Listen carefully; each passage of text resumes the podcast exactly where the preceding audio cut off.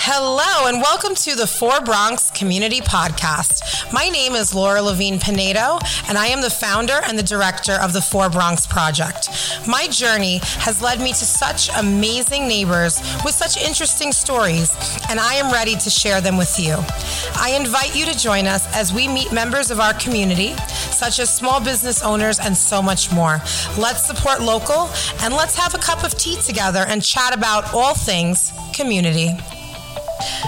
Hello, and welcome to another episode of the Four Bronx Community Podcast. Today we are joined by Miguel Matos. Hey, Miguel. Hi, Laura. How are you? Doing pretty good. I'm doing fine as well. Thanks for asking. No, I'm kidding. so, Miguel Matos, um, you own a business here in the Van Cortlandt Village section, Kingsbridge section of our community, correct? Yep, I'm up on Sedgwick Avenue off of Van Cortlandt. Where exactly on Sedgwick? Uh, 3898 Sedgwick Avenue is right across the street from the supermarket. Also across the street from like a child's dental facility. I'd say it's like in the intersection of Van Cortlandt Avenue West Stevenson and Place. Stevenson Place and Sedgwick, right by PS 95. Yes, which is a tiny block. Right. So let's let's go. So Miguel Matos is a local small business owner in the North Bronx. Graduating from Mercy College in 2004, he began his career during his junior year as an accounting assistant working under CPAs and legal executive in the film and media industry until opening his first tax office in 2016 on Webster Avenue. What started as a side hustle has grown to be his main business, along with short adventures of being a restaurant owner and now as a small business specialist with the Bronx Chamber of Commerce, advising and being a friend of to hundreds of businesses and individuals across this entire borough of the Bronx. So I love it. Um, so Miguel, first of all, like so, anyone listening in our area. How far do you go? Do you do you do taxes like virtually accounting like Since COVID, it has developed that way. Okay. It's been a lot of virtual remote work. So I'm willing to work with anyone in all 50 states, actually. I have clients spread out across the Northeast, as well as one or two based out of California. okay? uh, all because everyone works remotely and people have been migrating a lot. So a lot of people that started with me here in New York have moved out to other states and they just stuck with me. Because I mean, I don't know about anybody else, but for me, when I think of accounting, I'm like dun dun dun. Like I walk into an office, there's like a guy there or a woman there with this like machine and the paper rolling all over the floor. You owe this, you owe that. Taxes, doing your taxes can be a very scary thing, right? Uh, yes, it can be intimidating for the uninitiated. Let's just say. So, um, now, what do you? Is there like a specialty you deal with, or anything pertaining to accounting? um, I started off mainly with individuals, so a lot of my bulk is individuals, but I do a lot of small businesses and I do a lot of daily accounting and bookkeeping for those small businesses. That's what keeps me busy all year long. So I'm not a seasonal business. I actually do this Monday through Friday. Every day I'm talking about taxes, whether it's August, April, May, October, and December. I'm always talking about taxes and accounting. And you love it. You have to love it. Yes, I, I love it at this point. It's like my first language. So, why did you start this? So honestly, when I was young and in college, didn't know what I wanted to major in, but I knew I loved money because I came from the Bronx, being poor, being from a single parent household, not having those things that I wanted. My mother, I saw her work hard, and her hard work paid dollars, and I knew that that was like the key to freedom and independence. And my mother always instilled that in me. Hey, work hard. That way you don't have to struggle through life or ask people for anything. She was a very proud woman, my mother.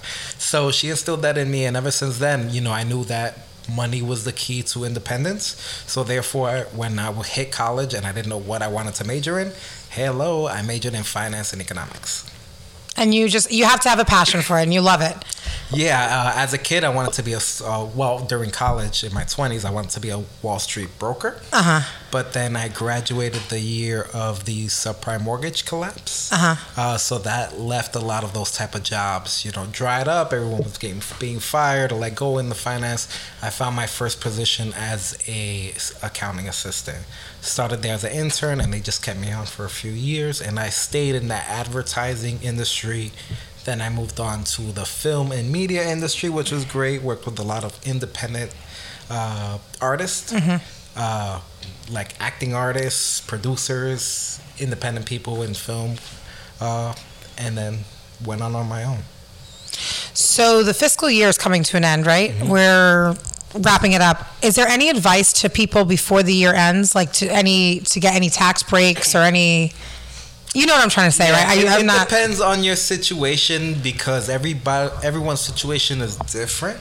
So I absolutely tell everyone to evaluate their situation now so they can act before the year is over because it's always good to be proactive instead of reactive if you if you're not speaking with your accountant now then there's nothing they can do they're just reporting what happened instead of what could have been done Right. so it's always better to have a proactive approach make sure you're contributing to those retirement accounts deferring tax pay, uh, liability as much as you can so you feel it's going to be in a lower bracket or just making smart money moves Right. So um, I want to speak a little bit about business. So let's just say I'm someone who wants to start a small business, right? Can you walk us through the steps that we need to take to become an established small business? You know, money wise.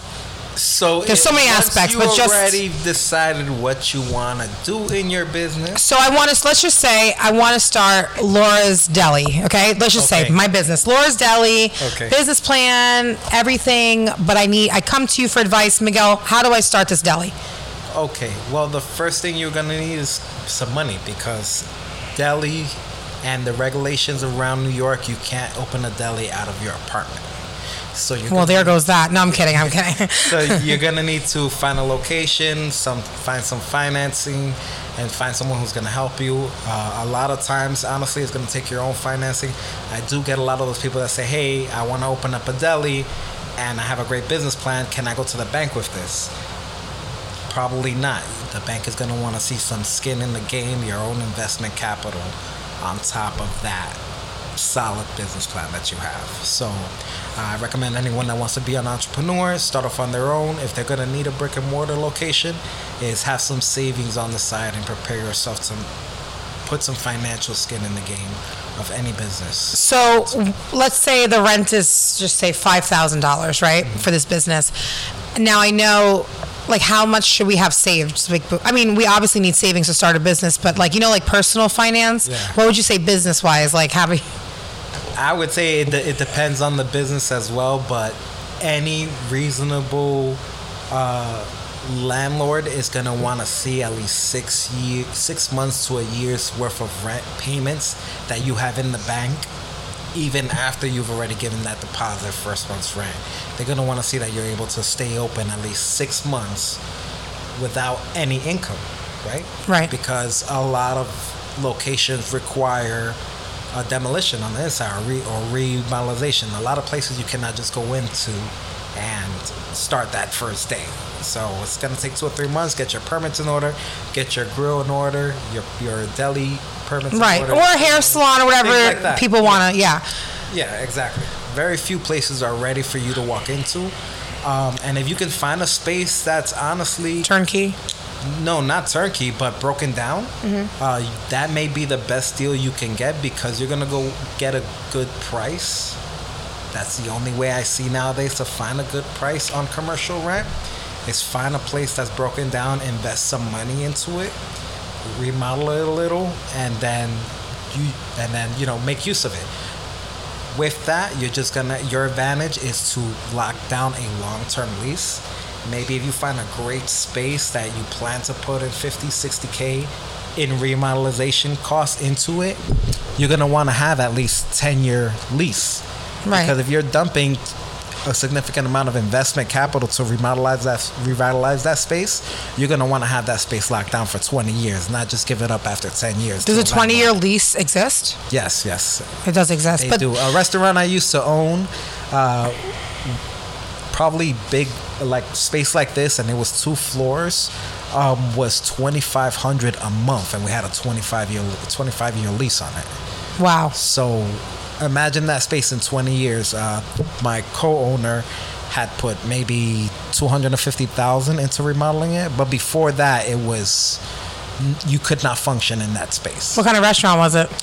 Uh, he is French, so it was French with Latin infusion. It was called Okay. Lego at the time. What was it called? Lego. Lego. Lego. Okay. Which is uh, our thing. It's which is slang Uh-huh. French for our thing. I didn't know that. Yeah. Where was it? In the Bronx? It was in Hamilton Place on 147th and Amsterdam Avenue. Okay. Um, so he actually came to me as a client, as a tax and bookkeeping client. He was a musical musician. Uh, he tra- he's a composer. He travels across Switzerland, across uh, Germany as well. He's widely known out there. Um, his compositions are also performed in the Philadelphia Orchestra or Philharmonic, whatnot.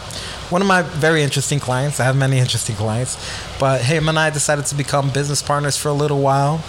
Uh, I went into the restaurant with him, managed day-to-day operations, um, but at the end of the day, it just wasn't.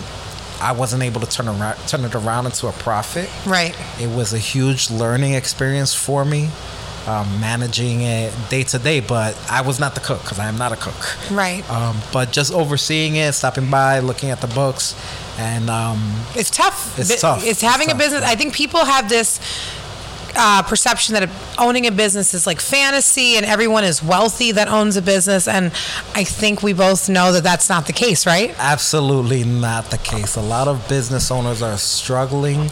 The average income for a business owner is under forty thousand dollars. Wow. net profit that you're actually paying taxes on as a business owner. So man, there's a lot of W two employees that probably make 90, 100 grand looking at a business owner like, wow, I wish I was in your shoes. You probably own a nice restaurant or another business. You seem like you're always fun playing and you have flexibility of time, but that's a trade off. At the end of the day, you're probably not break, bringing home that much money.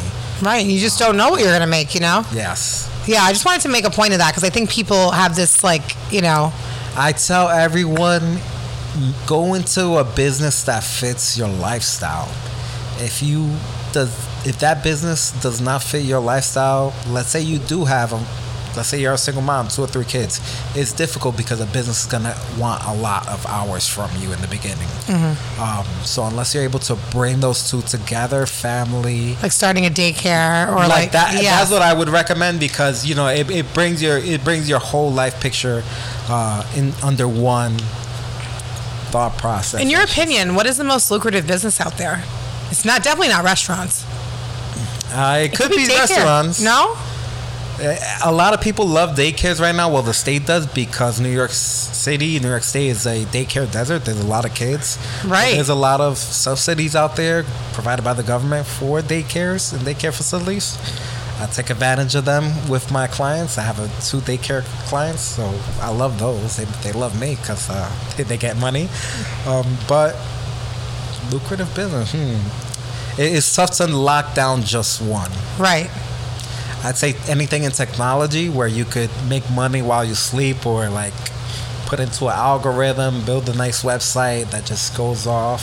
Automation. Right. If you can automate any type of your business, it's definitely going to have a high return value. Um, the lower ends are restaurants across the industry. They see generally about 10% of return when they are If they're lucky. If they're lucky, yeah. Right. On Because like the cost 10%. of things, a lot of overhead to restaurants that people don't Huge get. overhead is it's greatly labor human intensive. I don't think people understand. I'm sorry to cut you off. Businesses have to pay a private company for even garbage removal. yes. Yes. I, people don't understand this, yes. right? I mean, it's just like if we start a list of all the business Carting expenses. services are like five hundred dollars a month. Maybe we're gonna start a take out- carting business. Just to, that's just we might get some trouble there. 'cause- yeah, no, no. But um, yeah, carting businesses start at five hundred a month, so it doesn't matter if you have a one thousand square foot business or a two thousand square foot business. That garbage has to be paid for. yeah. your utilities are on a higher rate because it's commercial rates. Right. So anyone that says, "Hey, I pay two hundred dollars a month in electricity," maybe that business pays roughly about the same per square footage. No, no, no. Their rate is a little higher Right. because they're operating operating off of a commercial establishment. So when we start this business, we have to assume that we're not going to turn a profit the first year, correct? Um, I, I'd say in most cases, then not, depending on where you start and how your business flows, and then it's a sizable investment, you are not going to be in the green. Right. I guess if you look at it in, in, in as a, a cumulative, but if you look at it on a month to month basis, you plan to be profitable at every day that you're operating, it can be a successful business. Right. Don't plan for failure. Plan, plan for profitability.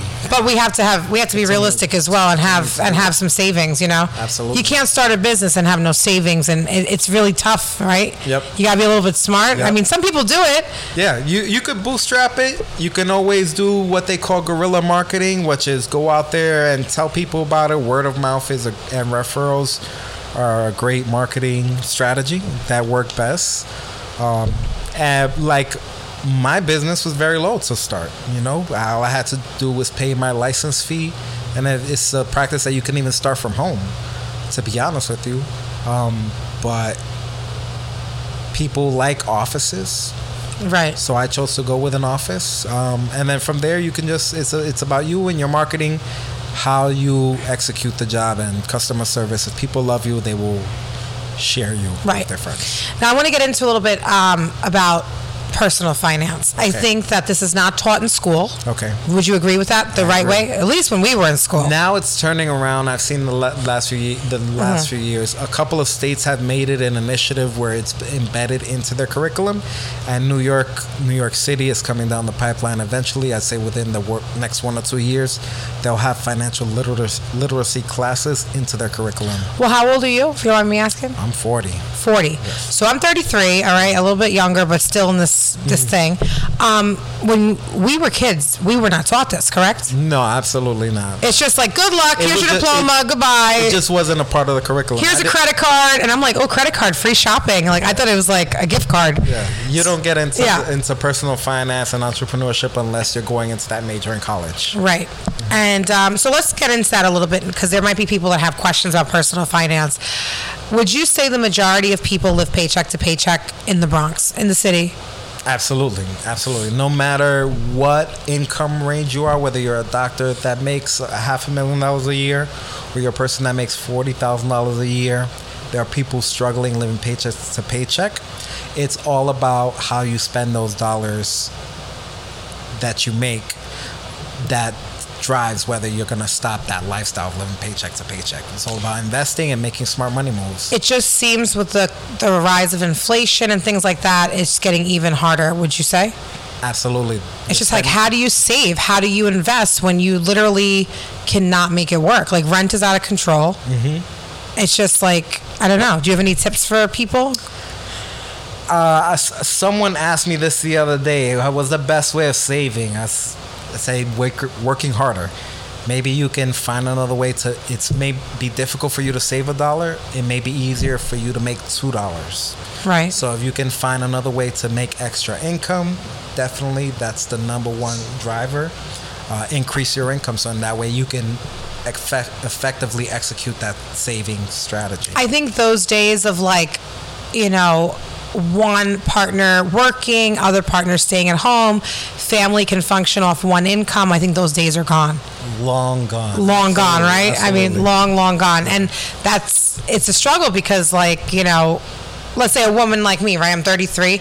Maybe I want to have a family, Mm-hmm. right? But at that point, yes, I would have a, a child, but I'd be paying for childcare. Like, I would be working just Yes. to pay for the childcare. Me and my wife, uh, we're actually right now. We're Shout out to your the- wife. Yeah, shout out to my wife. I have two beautiful kids, a two-year-old and a four-year-old, Aw. and we're in that situation now where she works uh, part-time out the home, but like half of her income goes goes to the babysitter that covers her time while she's working. It's tough. It's really tough out there. Yeah, so she, you know, she does it anyway because it's about, quality of life and having her break and maintaining her profession and independence. Right. So you know, it's it's worth it. Yeah.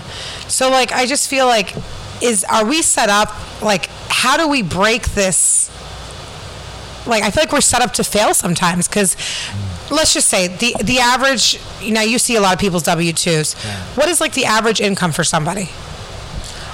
The Bronx has a wide range. It's wide range, but let, let's I've just say people in the Bronx making well into the six figures, and then other people making twenty thousand dollars for the year. Well, let's just say, would sixty thousand be an average salary? Yeah, I guess you could, if you could say that. Let's say sixty, right? Yeah, okay. So after taxes, you're taking home what, like eight fifty?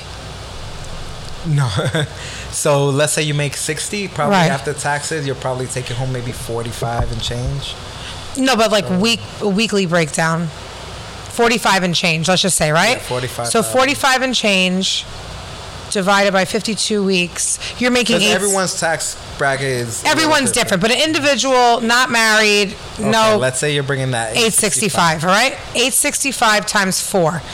This is thirty-four sixty. Hmm. If you're lucky to make sixty thousand in New York City, right? How much is like the average rent?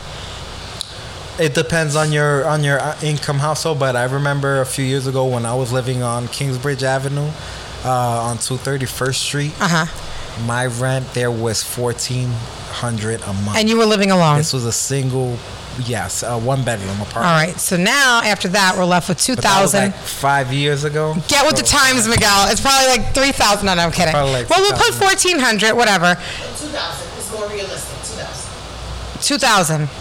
All right. So eight sixty five times four, thirty four sixty. We make a month, right? Two thousand.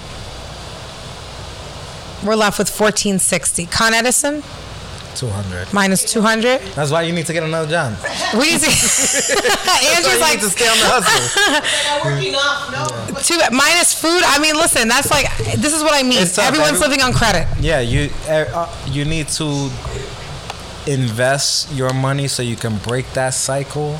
And I may be biased when I say this, but I tell everyone going into entrepreneurship, going into self-employment, is the best way to empower yourself financially, and as well as empower yourself uh, for your time Right. because then you can mix your lifestyle and what you love to do to create an income. The saying is very true if you love what you do, you'll never work a day in your life. So make sure you can make money or try to make money off of the things you love to do. So if we want to get married, right? I know you're not an attorney, but if we want to get married, get that prenup, right?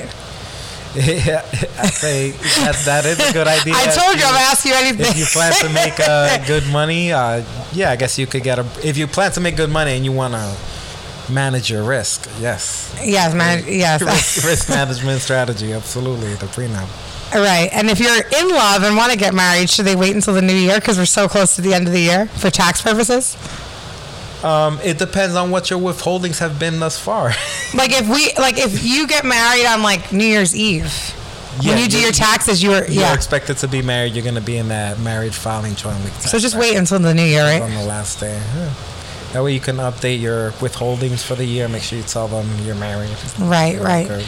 Now, A lot of people change their income during the last three months of the year, or change their marriage files, filing status, or something big happens, and that totally changes what their filing eligibilities are for certain mm-hmm. deductions by the end of the year, and then they could see a huge tax liability or a huge tax refund because let's say you've been single for the first 10 months and then you had a baby at the end you're going to see a huge tax refund because now that baby offers you credits Right. and deductions right.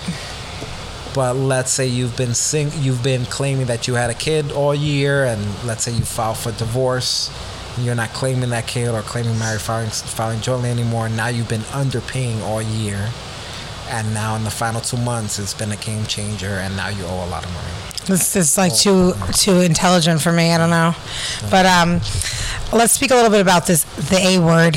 Dun dun dun. Audit.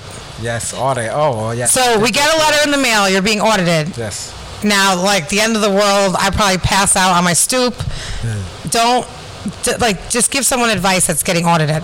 Um, so typically when the individuals get audited here in the Bronx, I deal with a lot of low income individuals, a lot of people who file for the earned income tax credit with child, um, and they generally just want to see if you have the rightful if you have the rights to claim that child and that credit so the child has to live with you at least 50% of the year. Mm-hmm. So they're going to want to see that letter from that school. Everyone if you guys do your tax and you have kids you know oh i have to get that letter from my account that shows that my kid goes to school in the same zip code where i live because that's how you establish where they live.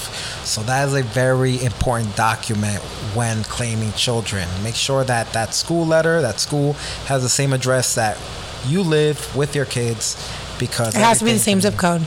Yes, that's the main thing, the zip code. Because imagine if you say, "Oh, my kid, I live here in New York, and I'm claiming the New York State child tax credit," but my kid just happens to go to school in Jersey, like that's questionable, right? But like Riverdale has two zip codes, so that's okay. oh no, not at least the same county. Yes. Okay, I see. Ideally, I like I say zip code, but something that's not far fetched like New York, New Jersey. Like right, right. if you live in New York and you're claiming residency in New York, but your child goes to school in New Jersey, that's a little suspect. Or in another state, or even another country, because I get asked Right. that too. Hey, can I claim my kid who's in DR? And I'm like, you know, gotta tell you the, the stipulations. so sometimes auditing, like, don't. It's not that don't serious. freak out. Don't It's freak not that out. serious. They're just doing. But just call tax diligence. focused and Absolutely, and we'll get you through it. We'll let you know what you need. Now, audits for a business, on the other hand, those can get a little complicated. uh So if you're a business owner, you get audited. One of the biggest myths is that people do not need receipts. They think that bank statement's going to carry them through. That's not true. In an audit situation, you do need to sh- show physical receipts, Okay, receipts like like the actual receipt. Like like the business of receipts yes, transactions. yes, yes. Wow. Like if you went to a deli and you charged ten dollars, Wow. you would ideally need a ten dollar receipt. so How long should you keep receipts? You That- need to keep receipts at least three to seven years. okay, That's a big gap. Three to seven years. It depends on the amount that you're charging because some receipts and how are they expense are depreciated over the life. So let's say you buy a computer that has a useful life of five years, you know, you could be audited for any one of those five years and, you know, three years after that. So when so like when I do my taxes, right? Mm. You get this book with you, right? When you're done with your taxes Yes. from your accountant or whatever. I'm not going to say um, H&R I to I don't want you to shoot me over here. as possible. How long do we have to keep these books? Because these things, like you know what, I have a one bedroom, Miguel. It's it's like I advise three years as well. Three years, yeah. and then we can shred them and send them on their way. Absolutely. Okay, You all have a right. bid Even a order? digital copy is also good. Digital Yeah, copy. digital copy is great. The physical paper and it's like a rat Absolutely. Yeah. What is a benefit to going to a private accounting firm as opposed to one of these companies that come around, you know, um, what are they called? TurboTax. Jackson Hewitt, TurboTax, H&R Block, Oh, okay, like the seasonal people. seasonal. So Okay, why so is it I- better to come to you or a company like yours that's there all the time? So we don't disappear during the summer, during the off season. My office is always available. I'm typically there Monday through Fridays, even during the summer. I may cut down to four hours. I mean, so four days a week, um, but typically someone's always available, and we can handle various tax issues, not just income tax. So a lot of those places, first of all, will only focus on income tax, won't do business tax, won't do sales tax, won't do audits, won't do offer and compromises. They they just do like the bread and butter income tax. That's very easy and systematic to handle. Right. So at least we know that we can always knock on your door all year with our grievances. Absolutely. uh, I'm always here. Yeah, oh, easy to find. I make myself easy to find. Yes, and then um, do you prefer like a phone calculator or like the big calculator, like the old school calculator? The big calculator. you like that? Do you like press the buttons aggressively when you're like with the like the paper Yeah, rolling I out? actually do that because you know what? When I was young and I first started doing accounting at a Jackson Hewitt, Uh huh. I saw how mesmerized people were by that sound, like Yeah. like Yeah. No. I, so people were mesmerized by that, and I was like, "Th- that is the sound of money. I could imagine. Like, That did you like those movies, like um, those old school movies where the guy's like in that room full of money and he has a machine with the green visor? Yeah. Did you always want to be that guy? No, I, didn't, I thought I was. Oh my cooler gosh, you than get you a that. green I- visor. yeah. Your hat is green on the bottom. I think I'm, I I always saw myself as like cooler than that. You are a cool accountant. Cool. Like shout out to the accountants out there, but like you're an accountant with swag, you know? Thank you, thank you. Yeah. you. You make it fun. You yes. definitely make it fun. So, where can we find out about Tax Focus um, and find out about your services? Do you have a website, social media? So my website is uh, taxfocuscollab.com. Social media, taxfocus col- underscore collab. Uh, Miguel Matos is uh, Tax Focus is also my Instagram name, Okay. and I'm always in the neighborhood. Right. So um, now another thing I want to lead into. I don't think people know this. You and I are colleagues. Yes. So Miguel and I both work for the Bronx Chamber of Commerce. Right. Shout out to Lisa and Team Bronx Chamber, Dari, all of them. Yep. We really love it. Do you want to speak a little bit about this? So yeah, so summers. I although I do taxes, accounting, and bookkeeping all year long. It does get. I do have a lot of downtime during the summer. So last summer, I saw an opening at the Bronx Chamber because I was a member of the Bronx Chambers um, for a restaurant specialist, and I was like, wow, I used to own a restaurant. I'm also have time during the summer. Let me join. So that's what I did.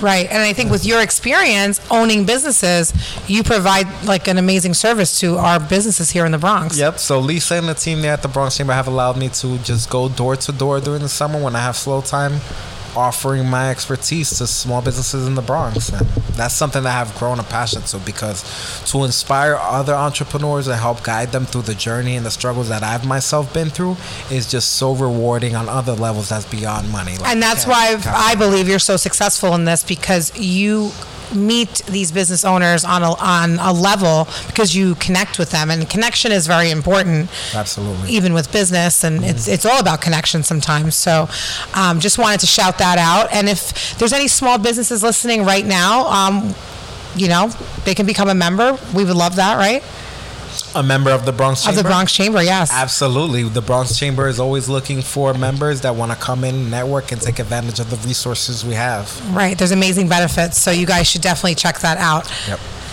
So um, now you work here, and um, you must go to some businesses in our area. Yes. So, So shout them out. Where you go? uh, up here in Riverdale or Riverdale? Kingsbridge, by your office. Just shout them out. So I've been working at a few businesses. I've been up here in, in Riverdale saying hello to people, letting them know what we have available. Palace of Japan passed by them last year, uh, but this year I've been focused on the South Bronx because there's just so much need down there. right. uh, and they really need help getting their voice heard. And nobody better than you Yeah, to do that, so to help I do helped that. organize them, created a merchants association, the 138th Street Merchants Collective, as it's known. Um, and we've been around for one month, and we're gonna hit the ground running. I hope I can help them set up some good habits, uh, as well as start to get recognized within the neighborhood. So then that way they can get take advantage of all these programs and government monies that are. That's around. awesome. I cannot wait to see how that unfolds. It's going to be super successful. But where does Miguel like to get a slice of pizza? Where do you Where do you go here? Where do I go to get a slice of pizza? Hmm. Uh, Salvatore de Soho. I You like. Salvatore's? Yeah. Okay. I would. Uh, that's a whole pie, though. You like you eat the whole pie. Yeah. The whole pie. Yeah. Oh my god. I'm with, you know. We'll, Oh, you and your wife. I'm like thinking of you eating a whole pie for lunch. no, no, not that. Nope. And you do love you. I know you do love yourself some Yo Burger. Yeah, I was actually just at Yo Burger. You were just at Yo yeah, Burger. yeah, I, I had to get something to eat before I got here. Oh, That's awesome, awesome. Favorite spots. Yeah. So, um, thank you so much for joining. Anything you want to add? No, not right now. Just everyone, uh, like I said in the beginning, it's best to have a proactive approach when it comes to your taxes and finances. So get out there, speak to your accountants, hit me up if you want to have a talk. Uh, make sure we get take advantage of anything possible for next year. Awesome. So just do your plug one more time. So where can we find you? So I am tax focused. I'm Miguel Matos. I've been in, designated by the IRS as an enrolled agent since 2016, an independent tax practitioner, and you could find me at 3898 Sedgwick Avenue here in the North Bronx. All right. Thank you so much for coming, Miguel. Until next time, community. Well, friends, that wraps up another episode of the Four Bronx Community Podcast. If you would like to be a guest on the podcast, email me today at laura4bronx at gmail.com. Join us next time.